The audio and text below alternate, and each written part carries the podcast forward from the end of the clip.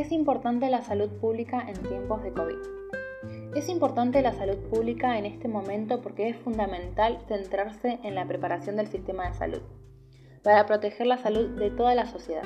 Ayuda a prevenir las enfermedades tanto en el ámbito individual como en el colectivo y mediante acciones sanitarias, sectoriales y transversales. Debe incluir a quienes ahora sufren de manera desproporcionadas, los pobres y los vulnerables. Las prioridades actuales de la Organización Mundial de la Salud requieren infraestructuras capaces de detectar, vigilar y responder a las emergencias sanitarias como la del COVID.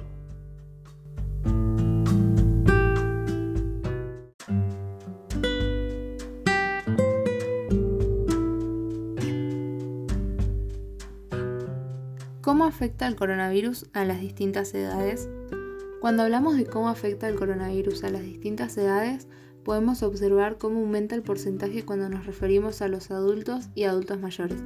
Mientras que un paciente entre 60 y 70 años tiene un porcentaje de 0,4 de probabilidades de morir, los de 70 y 80 aumenta a un 1,3.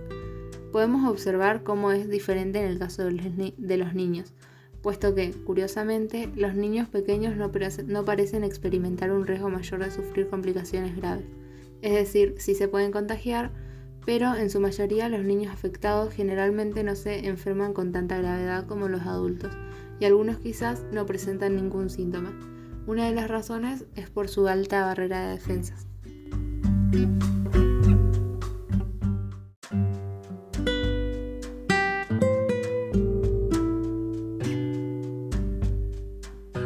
Situación de los trabajadores de la salud durante la pandemia de COVID-19. Desde el 11 de enero, la suma de trabajadores de la salud afectados es de 68.516 casos, el 4% de los 1.682.953 casos totales.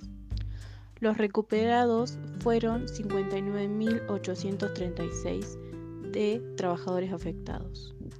El número de fallecidos es de 419 trabajadores, lo que nos indica una letalidad de 0,6%. La mediana edad de los afectados es de 39 años. Para esto es muy importante la protección personal de los trabajadores, tanto como la sospecha ante la aparición de síntomas para un mejor control y además mantener la estabilidad.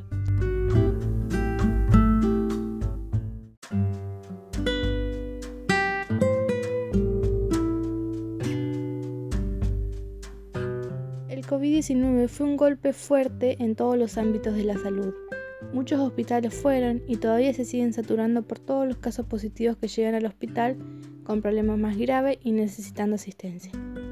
Muchas veces hicieron falta las camas en terapia intensiva, no habían suficientes respiradores para las personas y el personal de salud hacía mucha falta en momentos así, porque vivían las 24 horas en el hospital, tenían mucha carga horaria y muchas veces el personal se redujo ya que se contagiaban y tenía que cumplir aislamiento.